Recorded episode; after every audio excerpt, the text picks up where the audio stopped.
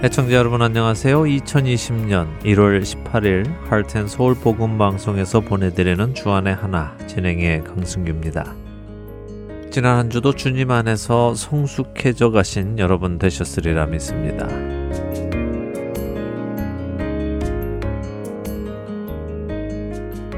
Heart and Soul 복음 방송의 새로운 스마트폰 앱 많이 다운받아서 사용하고 계시다고 들었습니다. 많은 분들이 편하게 잘 사용하고 계시다고 사용 후기를 보내주셔서요. 저희 마음도 참 기쁩니다. 어, 여기에 또 기쁜 소식이 있습니다. 지난 연말 특집 방송에서 잠시 언급을 드렸던 다운로드 기능이 추가되었다는 것입니다. 이미 아시듯이 이동 중에 스마트폰에서 복음방송 앱을 사용하게 되면 데이터 사용이 발생하지요. 데이터 무제한 플랜을 쓰시는 분들은 괜찮지만 적은 양의 데이터 플랜을 사용하는 분들은 혹시라도 데이터 사용을 넘어서게 되지 않을까 부담이 되기도 합니다. 그런 문제를 이 다운로드 기능이 해결해 주었습니다. 와이파이가 있는 지역, 그러니까 가정이나 직장 혹은 커피숍 같은 공공장소에서 와이파이에 접속하신 후에 원하는 방송을 다운로드해 두시면 나중에 듣고 싶을 때 언제든지 데이터 사용을 하지 않고 들을 수 있게 되었습니다. 방송 프로그램 옆에 있는 아래로 향한 화살표 버튼을 누르시면 방송 내용이 전화기에 다운로드 됩니다. 앞으로 가능할 때 다운로드 하시고요. 들으신 후에는 휴지통 버튼을 눌러서 지우시면 됩니다. 어, 자세한 내용은 사진과 함께 곧 안내서에 담아서 보내드리도록 하겠습니다. 새롭게 준비된 다운로드 기능으로 언제 어디서나 데이터 사용 걱정 없이 방송을 들으며 또 주안에서 자라가는 우리가 되기를 바랍니다. 이와 함께 지난 몇 년간 사용해 오던 하트앤소울 복음 방송의 기존 앱은 더 이상 업데이트 되지 않음도 알려드립니다. 혹시라도 옛 버전 스마트폰 앱을 사용하고 계시는 분들이 계시면요. 지우시고 새로운 앱을 다운받아 사용하시기를 바랍니다. 이와 관련해서 도움이 필요하신 분들 사무실 전화번호 육공이 팔육육 팔구구구로 연락 주시기 바랍니다. 첫 찬양 함께 하신 후에 말씀 나누겠습니다.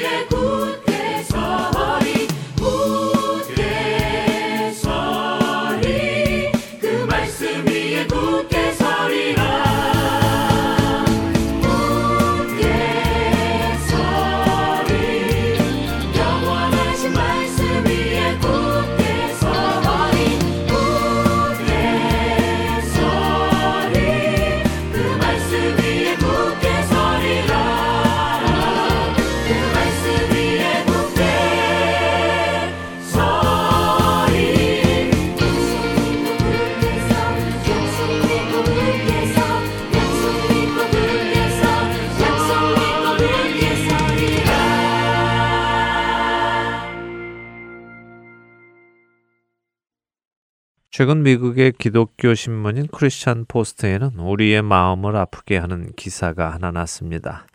바로 미국에서 두 번째로 큰 교단인 연합감리교단이 두 교단으로 나뉘게 될 것이라는 기사였지요. 그리고 그들이 이렇게 나뉘게 되는 이유가 동성결혼과 동성애자의 성직 허용 문제 등에 대한 서로의 입장 차이 때문이라고 뉴스는 전했습니다. 사실 그동안 연합감리교단은 이 문제를 놓고 교단 안에서 계속적인 의견 차이가 있어 왔지요. 동성결혼과 동성애자 성직 허용을 찬성하는 측과 반대하는 측의 차이 말입니다.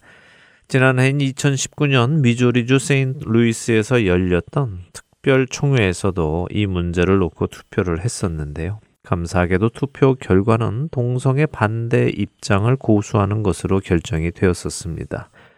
그러나 동성결혼과 동성애자 성직 허용을 요구하는 이들은 이러한 투표 결과에 승복하지 않고 계속해서 투쟁을 벌여왔는데요. 그래서 결국 교단은 분리 계획을 발표하게 된 것이라는 보도였습니다.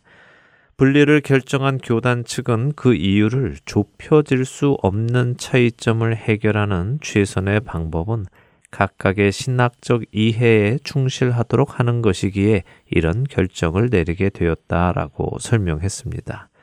이렇게 교단이 나뉘게 되면 보수 성향 측은 계속해서 동성결혼과 성직자 허용을 반대할 것이며 진보 성향 측은 교리에서 동성결혼 및 동성애 금지 조항을 삭제할 계획이라고 기사는 보도했습니다.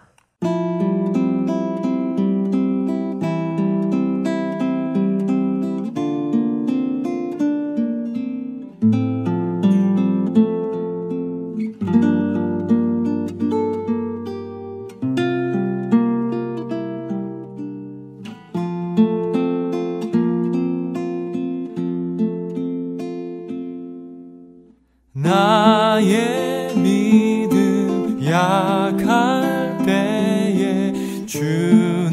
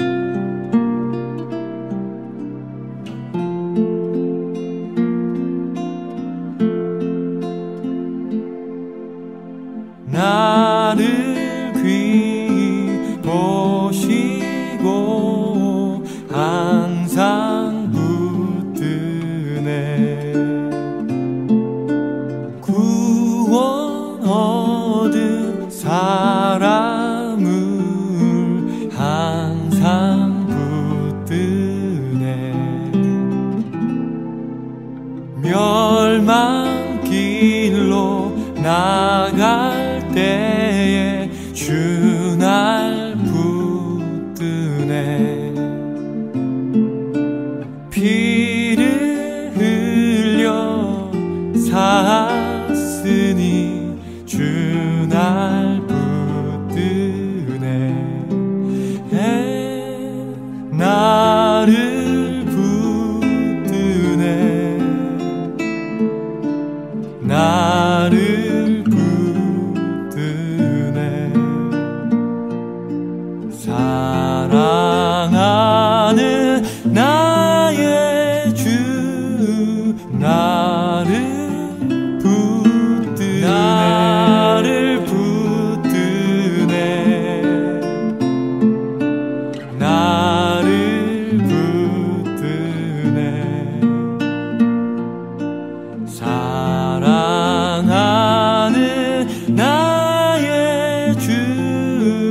나를 부르네.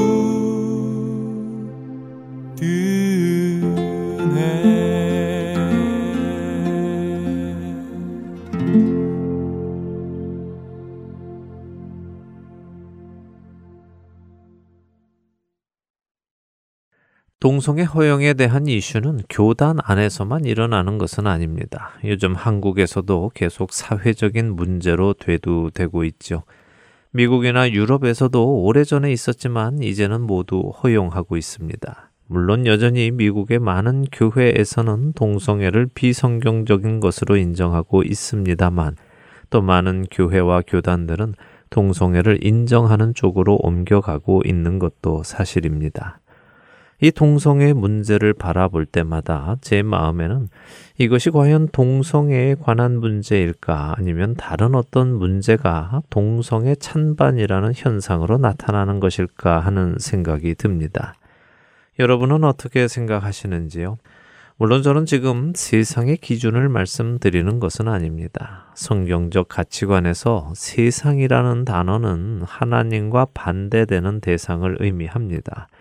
바로 그 세상을 저는 말씀드리는 것인데요. 그렇게 세상이 동성애에 대해 어떻게 생각하든 그것이 큰 문제라고 하기는 어렵습니다.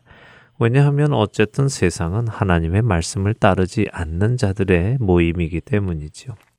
그러나 문제는 교회, 곧 하나님을 하나님으로 알고 믿고 예수 그리스도를 구세주로 영접하여 하나님의 자녀가 된 사람들에게는 큰 문제입니다.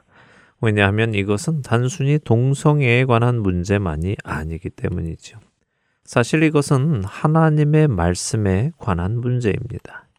성도가 하나님의 말씀에 어떤 무게를 두고 있느냐 하는 문제인 것이죠. 어떤 이들은 하나님의 말씀이 오래전에 쓰인 옛 문헌이라고 하는 사람들도 있습니다. 그렇기에 시대에 따라 그 말씀을 해석하는 잣대는 변해야 한다고 주장하기도 하지요. 그러나 과연 그럴까요? 하나님의 말씀을 해석하는 잣대가 시대에 따라 변함으로 인하여 삼천오백 년 전에는 죄였던 것이 지금은 죄가 아닐 수 있게 되는 것일까요?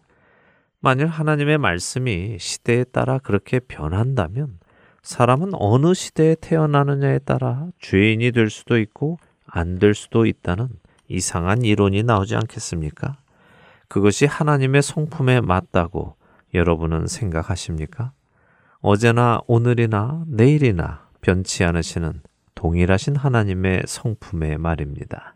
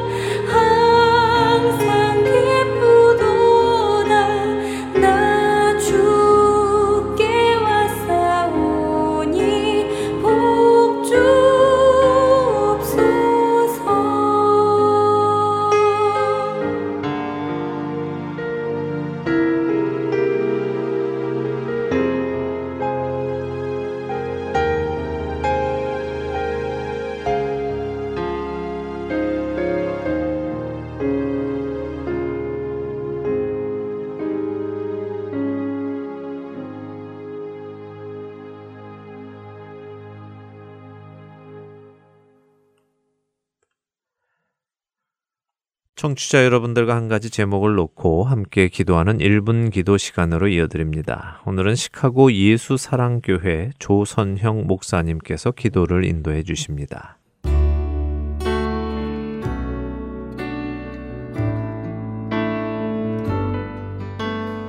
여러분 안녕하세요. 하트 앤 서울 복음방송 일 분 기도 시간입니다. 저는 시카고 예수사랑교회를 섬기는 조선형 목사입니다. 오늘은 일리노이주 노스웨스턴 대학교 캠퍼스 사역을 위해 함께 기도하기를 원합니다. 한국과 미국을 불문하고 학생들이 성인이 되어 대학에 들어가면서부터 신앙생활을 지속하지 못하거나 아예 교회를 떠나는 학생들이 많지요. 여러 이유들이 있는데요. 보통 부모님과 함께 신앙생활을 하다가 타주로 대학을 가게 되면서부터 독립적으로 신앙생활을 하는 것에 적응이 되지 않았을 수도 있고요. 바쁜 학업과 취미생활, 동아리와 자유로운 대학생활이 우선시되는 그 라이프 스타일에 쉽게 빠져들기 때문이기도 합니다. 또는 성인이 되면서 신앙생활에 대한 전반적인 질문과 의문들이 일어날 때 그것을 적절히 해결하지 못하거나 오해를 풀어낼 기회를 갖지 못한 채 신앙생활이나 교회에 대한 회의감 내지 반감을 갖고 거리를 두게 되는 경우도 있죠. 시카고 예수사랑교회는 이러한 학생들을 위해 이 년 전부터 교회에서 가까운 노스웨스턴 대학교 캠퍼스에서 사역을 시작했습니다. 노스웨스턴 대학교는 학기제가 아니라 쿼터제로 운영되고 있는데요. 매 쿼터를 시작할 때마다 캠퍼스로 찾아가 캠퍼스 개강 예배를 준비해 예배하고 있습니다. 교내 강의실을 빌려서 캠퍼스 예배를 하고 있는데 예배 후에는 한국 음식으로 식사도 같이 하고 게임과 담소도 나누고 신앙생활에 대한 상담도 하고 있습니다. 매번 예배 때마다 학부, 대학원, 박사과정에 있는 학생들을 포함해서 또 학교에서 포닥과정 연구원으로 일하고 있는 가정들까지 오륙십 명 정도가 참여하고 있습니다. 이 예배를 통해 가까운 로컬교회로 연결되어 신앙생활을 다시 시작하는 학생들도 많이 있습니다. 또한 캠퍼스 내 자체적으로 모여 말씀을 읽고 나누는 Korean Bible Fellowship, 케이비에프라는 동아리도 일 년 전부터 시작해서 리더그룹이 생겨나고 매주 금요일마다 모여서 말씀 나눔 모임이 이어지고 있습니다. 오늘 저와 함께 기도하실 때 노스웨스턴 대학교 캠퍼스 예배 성령님의 기름 부심 있게 하시고 캠퍼스에서의 예배와 나눔 그리고 신앙생담을 통해 방황하던 청년들이 다시 주님께로 돌아오는 일이 많이 있게 하옵소서. 또 케이비에프 말씀 나눔 모임을 통해서 많은 청년 학생들이 그들의 삶의 자리인 캠퍼스에서도 하나님의 말씀을 배우고 순종하여 그들의 삶이라는 약속의 땅을 정복하고 하나님 나라로 확장해 나갈 수 있도록 도우시옵소서. 이러한 기도 제목을 가지고 저와 함께 이 시간 기도해 주실 수 있기를 바랍니다. 이 시간 함께 기도하시겠습니다.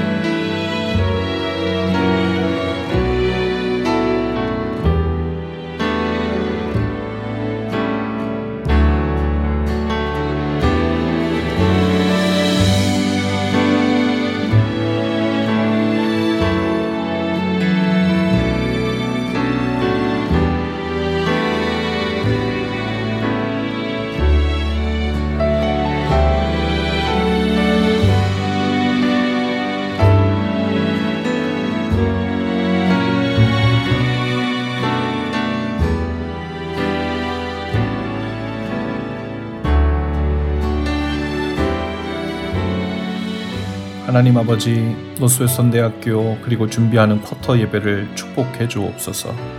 함께 예배를 준비하고 참여하는 모든 학생들의 마음이 말씀을 향해 열리게 하시고 하나님의 사랑으로 녹아지게 하시며 그 믿음의 첫사랑을 회복하여 신앙생활뿐 아니라 그들의 삶이 새롭게 되는 역사가 있게 하옵소서. 또한 그들이 캠퍼스에서 말씀을 나누고 서로를 위해 기도할 때 그들 자신이 누구인지 하나님 앞에서 다시 발견하게 하시고 공부의 이유, 삶의 이유를 깨닫고 주님 주신 사명의 삶으로 전환될 수 있도록 인도해 주옵소서. 더불어 한국과 미국 모든 대학 캠퍼스에서 사역하고 있는 귀한 사역자들과 사역들마다 성령님의 도우심으로 힘을 얻고 부흥케 되는 일이 있게 하옵소서. 예수님 이름으로 기도합니다. 아멘.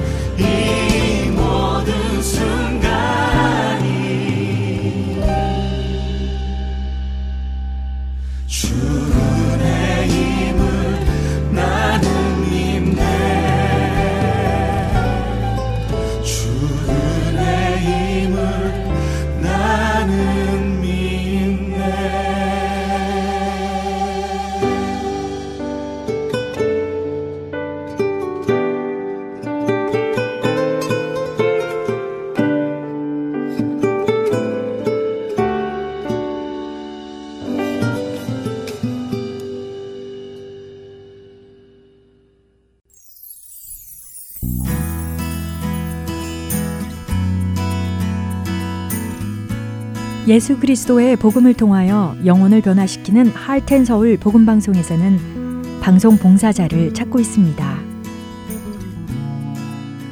영혼을 살리고 세우는 방송을 만들기 위해 방송 제작 봉사, 아나운싱 봉사, 편집과 번역 봉사 등 방송 제작에 관련된 봉사에 참여하실 분들은 Heart and Soul 방송사 전화번호 육공이 팔육육 팔팔구구구로 연락 주시기 바랍니다.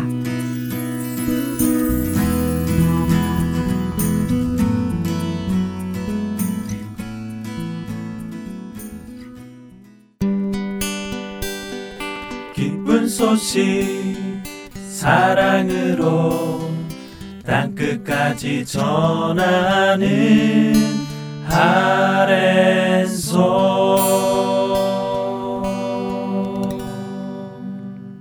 하나님께서 주신 약속들을 공부하는 시간입니다. 하나님의 언약으로 이어드립니다.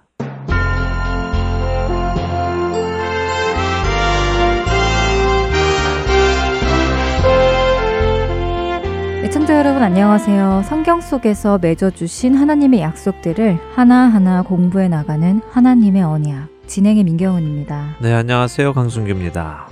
지난 시간에는 하나님의 언약 중 첫 번째 언약, 에덴 동산의 언약을 알아보았습니다. 네. 에덴 동산 언약에는 일곱 가지의 규정이 있었어요. 그랬죠. 일곱 가지 규정 기억하십니까? 네, 첫 번째 규정은 인간은 생육하고 번성하여 땅에 충만해야 하는 것이고요. 네. 두 번째는 땅을 정복해야 하는 것이었습니다. 네. 그런데 그 정복이라는 것이 잘 다스리는 것을 의미한다고 하셨죠. 그렇죠. 그리고 세 번째 규정은 모든 살아있는 것들을 다스려야 하는 것이었고요. 네. 네 번째 규정은 모든 채소와 씨 가진 열매를 먹을 것으로 받았다는 것이었습니다. 맞습니다. 그리고 다섯 번째는 에덴 동산을 경작하고 지키는 것이었습니다. 네. 여기서 경작하고 지키는 것은 하나님께서 보시기에 좋게 지으신 그것들을 그대로 잘 유지하는 것을 의미한다고 말씀드렸죠. 그리고 여섯 번째는 모든 나무의 열매는 자유롭게 먹되 선악을 알게 하는 나무의 열매는 먹어서는 안 되는 규정이 있었습니다. 네, 지금껏 모든 규정이 뭐뭇을 하라는 규정이었다면 이 여섯 번째 규정은 하지 마라라는 규정이었어요. 그렇습니다. 하나님께서는 하도록 다 허락을 해 주셨고 단 한 가지만 하지 않도록 하셨습니다. 네. 마지막으로 일곱 번째 규정은 혹시라도 하나님의 말씀을 어기고 이 선악을 알게 하는 나무의 열매를 먹으면 죽게 된다는 규정이었죠. 그리고 성경적인 죽음의 의미란 떠나는 것을 의미한다는 것도 다시 나누었습니다. 맞습니다. 하나님께서 불어넣어주신 생기가 우리의 육신을 떠나는 것이 죽음입니다. 육신은 멈추게 되는 것이죠. 또한 하나님의 말씀을 어기면 하나님의 임재에서 떠나야 했습니다. 그리고 마지막 심판에서는 영원히 하나님을 떠나는 두 번째 사망이 있고요. 이처럼 죽음, 사망이란 떠남을 의미합니다. 자, 이렇게 하나님께서는 에덴 동산에 언약을 주셨습니다. 이 언약은 사람이 죄를 짓기 이전인 무죄할 때에 받은 언약입니다. 만약에 사람이 이 에덴의 언약을 잘 지켰으면 어떻게 되었을까요? 어, 에덴의 언약을 잘 지켰으면 하나님께서 허락하신 다섯 가지 규정을 잘 누리며 살았을 것 같은데요. 그렇죠. 생육하고 번성하여 땅에 충만하였을 것이고요. 네. 땅을 다스리고 모든 생물을 다스리고 하나님께서 맡겨주신 모든 것들을 다스림으로 하나님의 임재 안에서 그분과 교제하며 모든 창조물을 하나님을 대신하여 다스리며 기쁨 속에서 살았겠죠. 음. 어, 그러나 우리가 잘 알듯이 창세기 삼 장에 가면 뱀이 나타나서 하와를 미혹하고 하와는 하나님의 말씀과 뱀의 말 사이에서 뱀의 말을 듣고는 하나님께서 먹지 말라고 하신 선악을 알게 하는 나무의 열매를 따 먹습니다. 네. 그리고 거기에서 끝나지 않고 자신과 함께 있던 남자에게도 열매를 주어서 먹게 하지요. 아담은 그녀를 막지 않았고요. 자신도 함께 하나님의 말씀에 불순종하는 일에 참여합니다. 이 이야기는 우리가 너무 잘 알고 또 많이 다루었기 때문에 다시 자세히 다루지는 않겠습니다. 네, 너무 잘 아는 이야기면서도 또 너무 안타까운 일이죠. 그렇죠. 안타까운 일이죠. 네. 어, 하나님의 말씀이 분명히 있었는데도 불구하고 인간은 뱀의 말을 믿기로 선택을 한 것입니다. 그래서 죄가 들어오고 그 결과로 죽음이 들어왔습니다. 이것은 지금도 마찬가지입니다. 하나님께서 예수 그리스도를 통하여 하나님과의 관계를 다시 회복시켜 주시려는데 여전히 사람들은 하나님의 말씀 대신 뱀의 말을 믿기로 선택해서 자기 죄 속에서 죽어가고 있죠. 음. 자, 다시 창세기로 돌아와서요. 아담과 하와는 하나님과의 언약을 깼습니다. 그렇죠? 네. 호세아서 육 장 칠 절은 그들은 아담처럼 언약을 어기고 거기에서 나를 반역하였느니라 라고 하시면서 아담이 언약을 어긴 것을 분명하게 말씀하십니다. 아, 그런 말씀이 있었군요. 그렇죠. 아담이 분명히 언약을 어긴 것이죠. 네. 그래서 이렇게 에덴에서의 언약이 깨어졌습니다. 그렇다면 하나님은 언약대로 그냥 아담과 하와를 다 죽이시고 끝내면 됩니다. 그런데 긍휼이 많으시고 사랑이신 하나님께서는 거기서 그렇게 아담과 하와를 죽이시고 세상을 끝내지 않으셨습니다. 하나님께서는 다시 아담과 언약을 맺으십니다. 창세기 삼 장 십사 절에서 십구 절을 우리 한 절씩 읽겠습니다. 네. 여호와 하나님이 뱀에게 이르시되 내가 이렇게 하였으니 내가 모든 가축과 들의 모든 짐승보다 더욱 저주를 받아 배로 다니고 살아있는 동안 흙을 먹을지니라. 내가 너로 여자와 원수가 되게 하고 내 후손도 여자의 후손과 원수가 되게 하리니 여자의 후손은 내 머리를 상하게 할 것이요 너는 그의 발꿈치를 상하게 할 것이니라 하시고 또 여자에게 이르시되 내가 내게 임신하는 고통을 크게 더하리니 내가 수고하고 자식을 낳을 것이며 너는 남편을 원하고 남편은 너를 다스릴 것이니라 하시고 아담에게 이르시되 네가 내 아내의 말을 듣고 내가 내게 먹지 말라 한 나무의 열매를 먹었은즉 땅은 너로 말미암아 저주를 받고 너는 내 평생에 수고하여야 그 소산을 먹으리라. 땅이 내게 가시덤불과 엉겅퀴를 낼 것이라. 내가 먹을 것은 밭의 채소인즉 내가 흙으로 돌아갈 때까지 얼굴에 땀을 흘려야 먹을 것을 먹으리니 네가 그것에서 취함을 입었음이라. 너는 흙이니 흙으로 돌아갈 것이니라 하시니라. 자, 이것을 아담과의 언약이라고 합니다. 아담과의 언약은 아담과만 맺으신 언약이 아니라요. 구체적으로 뱀, 여자 그리고 남자 순으로 하나님께서 규정을 해주십니다. 아, 죄가 뱀, 여자, 남자 순으로 들어왔기 때문이죠. 네. 자, 먼저 뱀에게 세 가지의 규정을 주십니다. 먼저는 하나님께서 내가 모든 가축과 들의 모든 짐승보다 더욱 저주를 받아라고 하십니다. 이 말씀에서 우리는 무엇을 알 수 있습니까? 뱀이 하나님의 저주를 받았다는 것을 알 수 있죠. 어, 예, 물론이죠. 그런데 네. 그것 말고도 또 있습니다. 음. 무엇일까요? 그것은 인간의 범죄함으로 인하여 모든 가축과 들의 모든 짐승들에게도 저주가 임했다는 것입니다. 잘 보세요. 하나님께서 분명히 네가 모든 가축과 들의 모든 짐승보다 더욱 저주를 받아라고 하시죠. 네, 아, 그렇네요. 어, 뱀만 저주를 받은 것이 아니라 다른 동물들까지도 모두 저주를 받은 것이고 또 그 중에 뱀은 다른 동물들보다 더 저주를 받았다는 말씀이네요. 네, 맞습니다. 인간의 범죄함으로 인하여 모든 피조물이 저주 아래에 들어가게 된 것입니다. 하나님께서 만들어주신 모든 열매와 씨 뿌리는 채소들을 먹고 살 수 있었던 모든 피조물들이요. 죽음이 들어옴으로써 서로 먹고 먹히는 슬픈 관계, 저주의 관계에 들어가게 되었지요. 또 그들 역시 죽는 존재가 된 것입니다. 물론 지금 당장 그런 관계가 된 것인지 노아의 홍수 이후에 그런 관계가 된 것인지는 정확히 알 수 없습니다. 성경에서 그 부분을 명확하게 말씀하시지는 않기 때문이지요. 그러나 그때가 언제인지 모르지만 그런 관계가 된 것만은 사실입니다. 그리고 원래 사람은 동물을 다스리는 존재였는데 동물은 사람을 무서워하고 사람도 동물을 무서워하는 존재가 되기도 했습니다. 음. 서로 잡고 잡히는 존재가 되었죠. 관계가 무너진 것입니다. 로마서 팔 장 이십이 절은 피조물이 다 이제까지 함께 탄식하며 함께 고통을 겪고 있는 것을 우리가 안다고 하시죠. 네. 자, 이런 저주 아래에 모든 동물이 들어가게 되었는데요. 뱀은 그 저주가 더하다는 것입니다. 왜 그렇겠습니까? 어, 죄를 가지고 들어온 장본인이니까 그렇겠죠. 그렇죠. 그래서 뱀은 어떻게 되었느냐? 배로 다니도록 하나님께서 저주하셨다는 것입니다. 네. 이 말은 원래 뱀은 배로 다니지 않는 존재였다는 것이지요. 어, 그렇네요. 원래는 배로 다니지 않았는데 배로 다니는 존재가 된 것이네요. 그럼 원래 뱀에게는 다리도 있었나 보군요. 그거는 잘 모르겠습니다. 그럴 수도 있고 아닐 수도 있죠. 뭐 날개가 있었을 수도 있겠죠. 어쩌면 아. 말씀하신 대로 다리로 걸어 다닐 수도 있었겠죠. 네. 그러나 그 부분은 성경이 말씀하시지 않습니다. 그러니까 넘어가고요. 뱀이 배로 다니게 되었다는 것에만 집중을 하면 되죠. 사실 창세기 삼 장 일 절에서 성경은 뱀이 여호와 하나님이 지으신 들짐승 중에 가장 간교하다고 표현을 했습니다. 음. 어, 간교하다는 이 단어는 꼭 부정적인 의미로만 볼 필요는 없습니다. 이 단어의 의미는요, 신중한, 사려 깊은, 합리적인, 또 감성적인 이런 의미도 가지고 있습니다.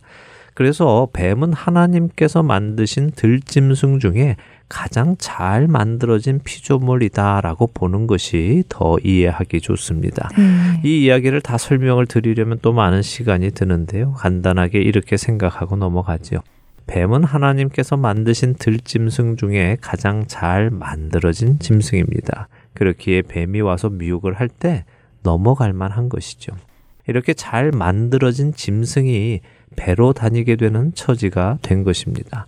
배로 다닌다는 것은 아주 낮은 존재가 되었다는 것입니다. 바닥을 기는 존재가 되었으니까요. 어, 그러니까 들짐승 중 가장 멋진 존재에서 가장 비천한 존재로 떨어졌다는 것이군요. 그렇죠. 자, 그러나 그것뿐이 아닙니다. 세 번째로 뱀은 살아있는 동안 흙을 먹습니다. 어, 그런데 종종 어? 뱀은 흙을 안 먹는데 성경이 잘못됐네 하시는 분들도 계시죠? 네, 저도 처음에 그랬습니다. 뱀이 흙을 먹지 않는데 살아있는 동안 흙을 먹는다는 말씀이 언뜻 이해가 되지 않더라고요. 네, 그렇죠. 뱀이 실제로 흙을 먹는 것이 아니니까요. 네. 그런데 흙을 먹는다, 이 원어로 보면요, 티끌을 먹는다 하는 표현인데요. 음. 그래서 이 말은 저주받은 존재, 못 먹을 것을 먹는 존재의 아주 비천한 존재를 뜻하는 히브리 표현입니다. 미가서 칠 장 십칠 절에 보면 그들이 뱀처럼 티끌을 핥으며 땅에게는 벌레처럼 떨며 하나님 앞으로 돌아온다 하는 표현이 있습니다. 음. 저주받은 사람들이 하나님 앞에 나와서 회복을 받는다는 말씀이죠. 이처럼 뱀이 저주받은 존재가 되었다는 히브리 표현입니다. 그런데 재밌는 것은요, 이사야 육십오 장에 가면 메시아께서 오셔서 회복시키시는 메시아 왕국에 대한 예언이 나옵니다.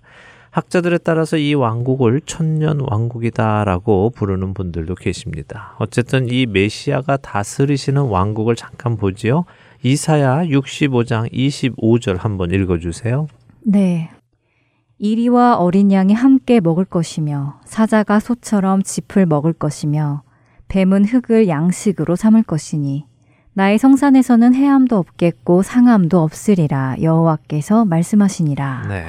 아, 네, 이 구절 기억납니다. 이리와 어린 양이 함께 먹을 것이며 사자가 소처럼 짚을 먹을 것이라는 유명한 구절이죠. 맞습니다. 결국 무엇입니까? 회복이지요. 네. 처음 에덴 동산의 모습 아닙니까? 그렇죠. 서로 잡아먹는 존재가 아니라 이리와 어린 양도 함께 있고 사자도 다른 동물을 잡아먹는 것이 아니라 소처럼 짚을 먹을 것이라고 하시죠. 음. 다시 원래의 모습으로 복귀가 된 것입니다. 그런데 재미있는 것은 그렇게 모든 것이 회복이 되어도 원래의 모습으로 돌아가도 뱀만은 그렇지 않다는 것입니다. 뱀은 여전히 흙을 양식으로 삼을 것이라고 하시죠? 네, 그렇군요. 어, 메시아께서 오셔서 모든 것을 회복시키셔도 죄를 가지고 온 장본인, 사탄 마귀와 그에게 쓰임받은 뱀은 결코 회복을 받지 못하는 것이군요. 그렇습니다. 자, 이 부분은 우리가 나중에 더 보도록 하겠습니다.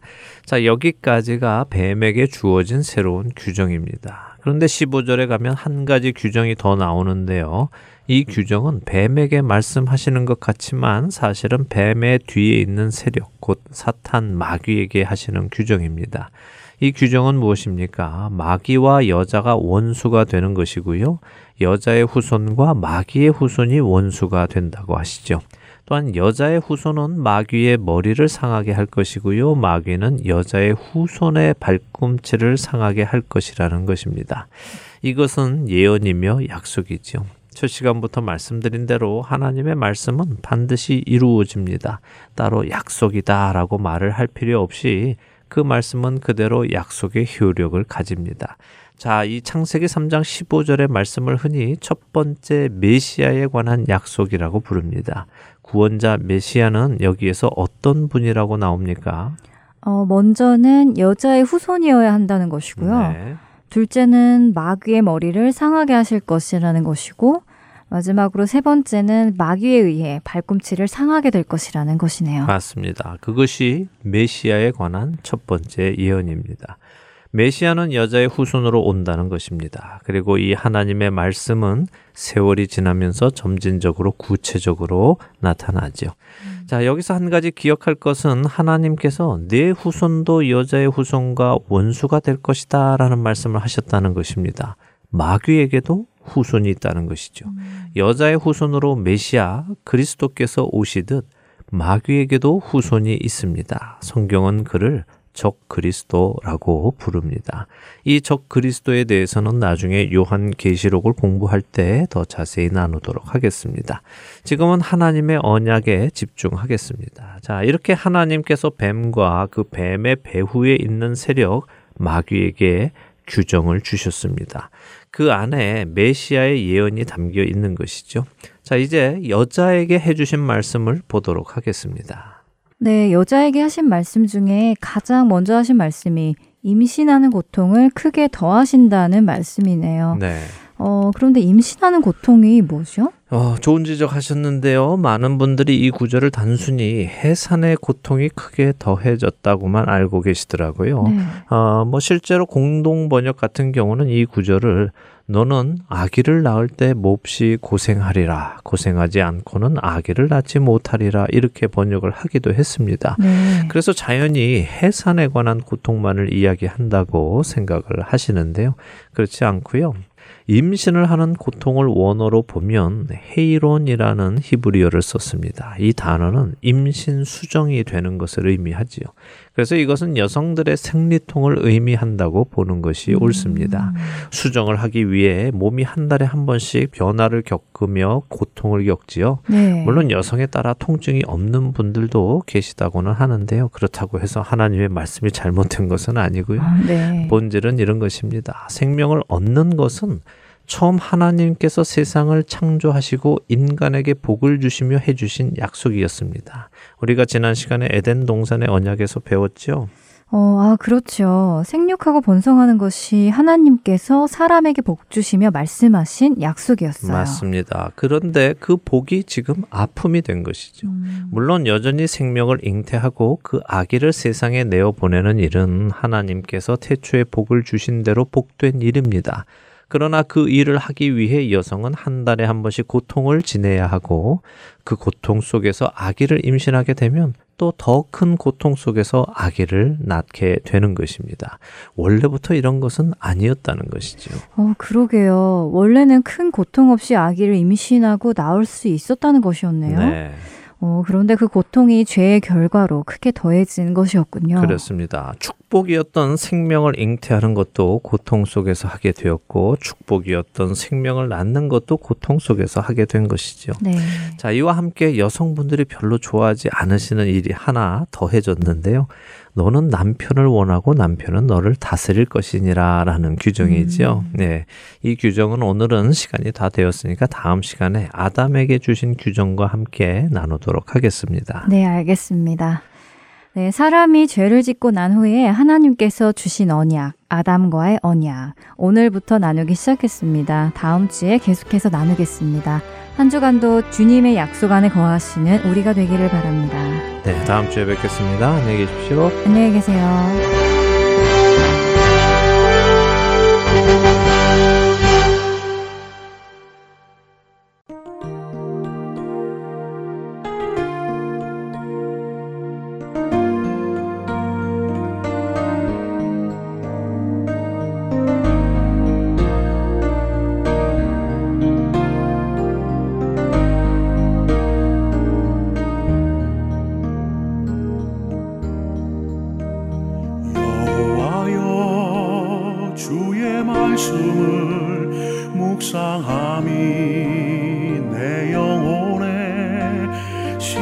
좋으나이다.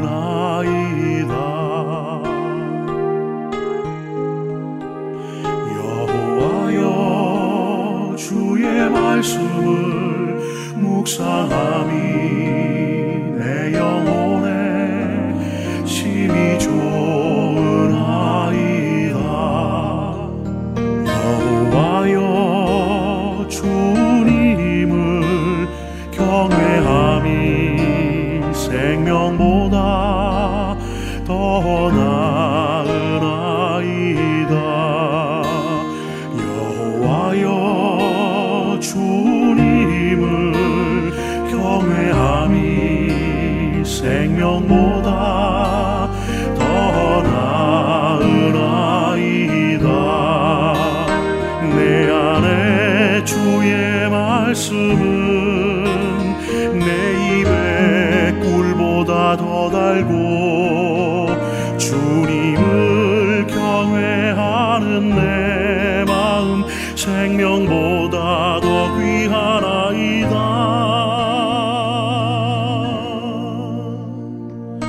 주의 말씀은 내게 힘이라. 주의 말씀은 내게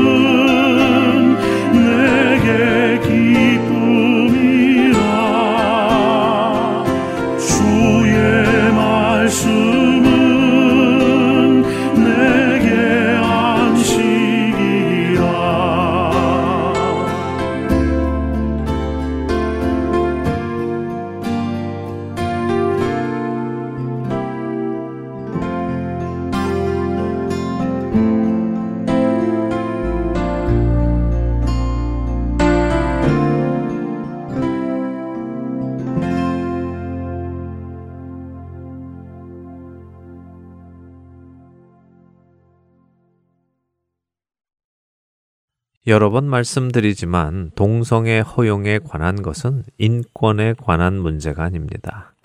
세상에는 성소수자가 당하는 인권 침해보다 더 시급한 인권의 문제들이 많이 있기 때문이지요. 여전히 북한 독재자 아래에서 인권을 유린당하고 살아가는 북한의 국민들, 단돈 몇 푼에 성놀이개로 팔리는 여성들은 물론 어린 소년, 소녀들, 또 현대판 노예라 불리는 외국인 노동자들의 숫자는 헤아릴 수 없이 많습니다. 또한 아무런 인권도 주장하지 못하고 아무 말도 하지 못한 채로 산모의 뱃속에서 죽어가는 낙태 아들의 숫자는 하루에도 셀 수 없이 많이 있지요. 그러나 대부분의 사람들은 이러한 인권에는 큰 관심이 없습니다. 성적 취향의 인권에만 관심이 있는 듯 해 보입니다. 그렇게 저는 이러한 이슈들이 진정한 인간의 권리를 생각해서 나오는 문제가 아니라고 생각하는 것입니다. 오히려 이것은 하나님의 말씀에 대한 죄인들의 반역이라고 저는 생각합니다.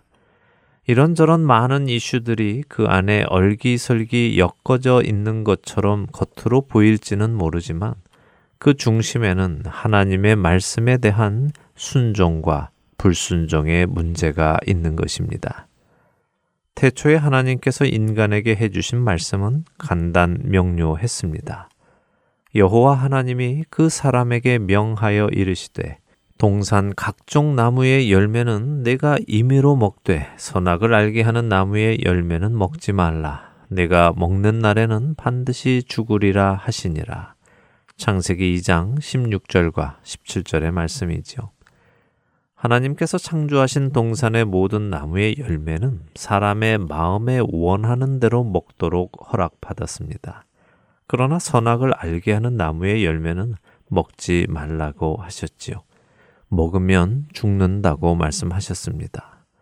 하나님의 말씀이 그렇다면 우리는 그렇게 받아들여야 하는 것입니다. 그런데도 당시의 에덴에는 먹을 것이 충분했는데도 하나님이 먹지 말라고 하신 것을 먹었기에 죄였다. 먹을 것이 없는 광야였다면 살기 위해 먹을 수밖에 없지 않았겠는가? 살기 위해 먹은 것을 가지고 하나님께서 죄라고 하실까? 나는 그렇게 생각하지 않는다라는 식으로 상황을 바꾸어 보려고 하거나 하나님의 말씀을 다른 주제로 시선을 옮기려 해서는 안 됩니다. 그렇지 않습니까? 너는 여자와 동침함 같이 남자와 동침하지 말라. 이는 가증한 일이니라. 레위기 십팔 장 이십이 절에서 하나님께서 하신 말씀입니다. 하나님께서는 남성에게 남성과 동침하지 말라고 하셨습니다. 동성 성관계를 맺지 말라고 하신 것이죠. 이것은 가증한 일이라고 하셨습니다. 가증하다라는 히브리어는 토에바입니다.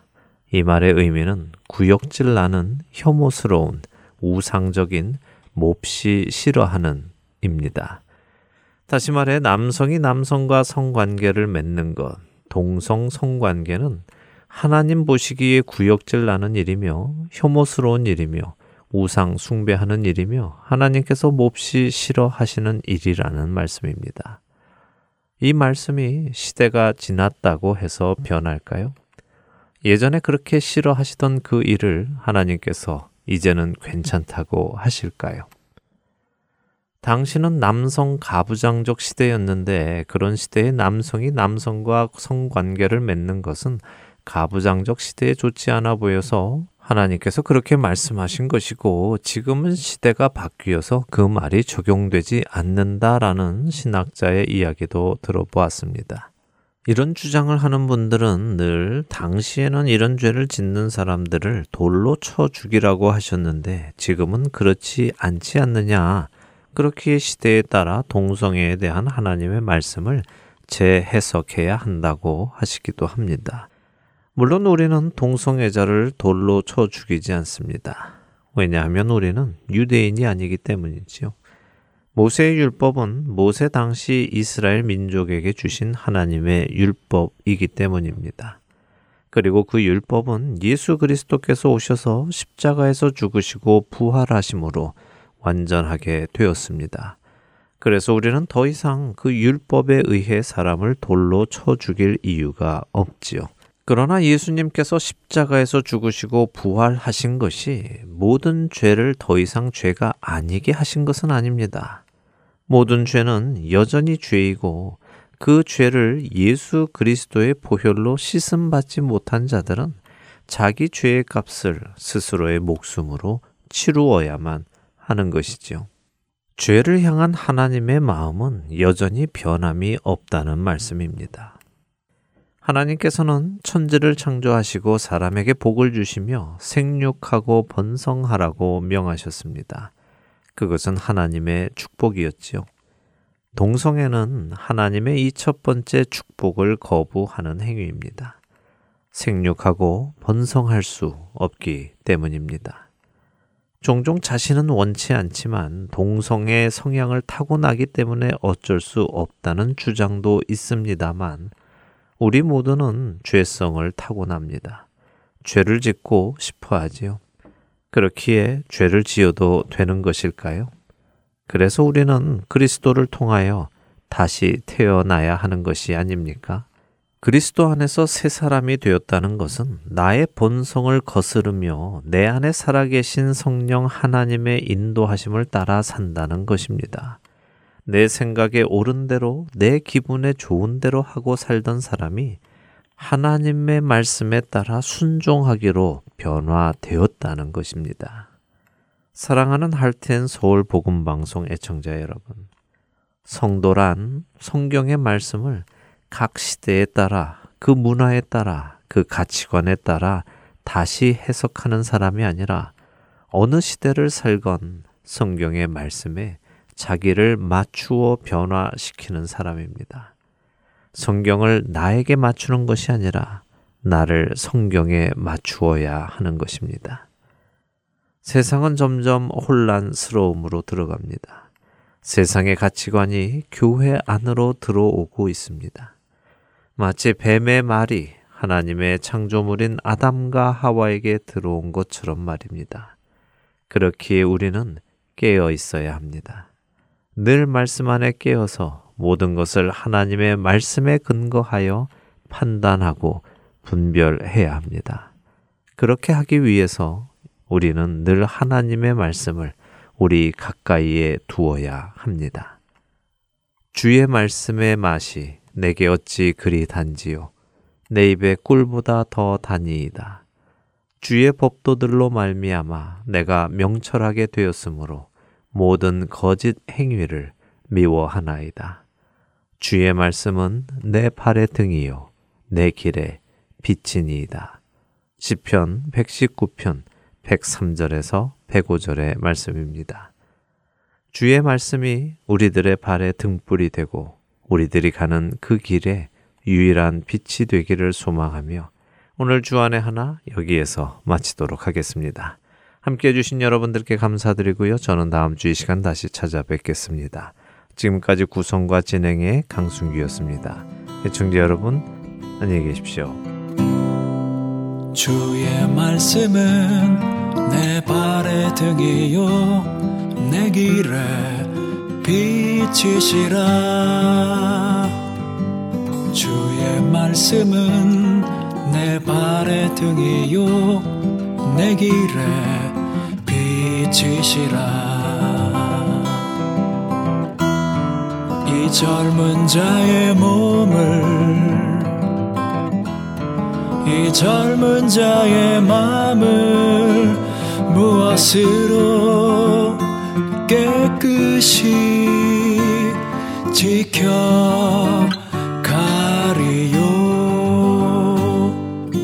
주의 말씀은 내 발의 등이요 내 길에 빛이시라.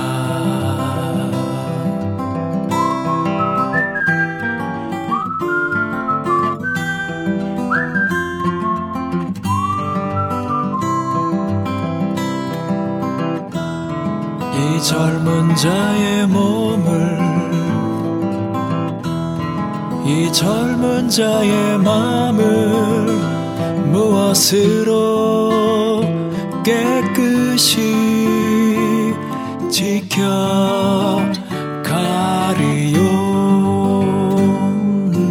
주의 말씀은 내 발의 등이요 내 길에 빛이시라. 내 길에 빛이시라.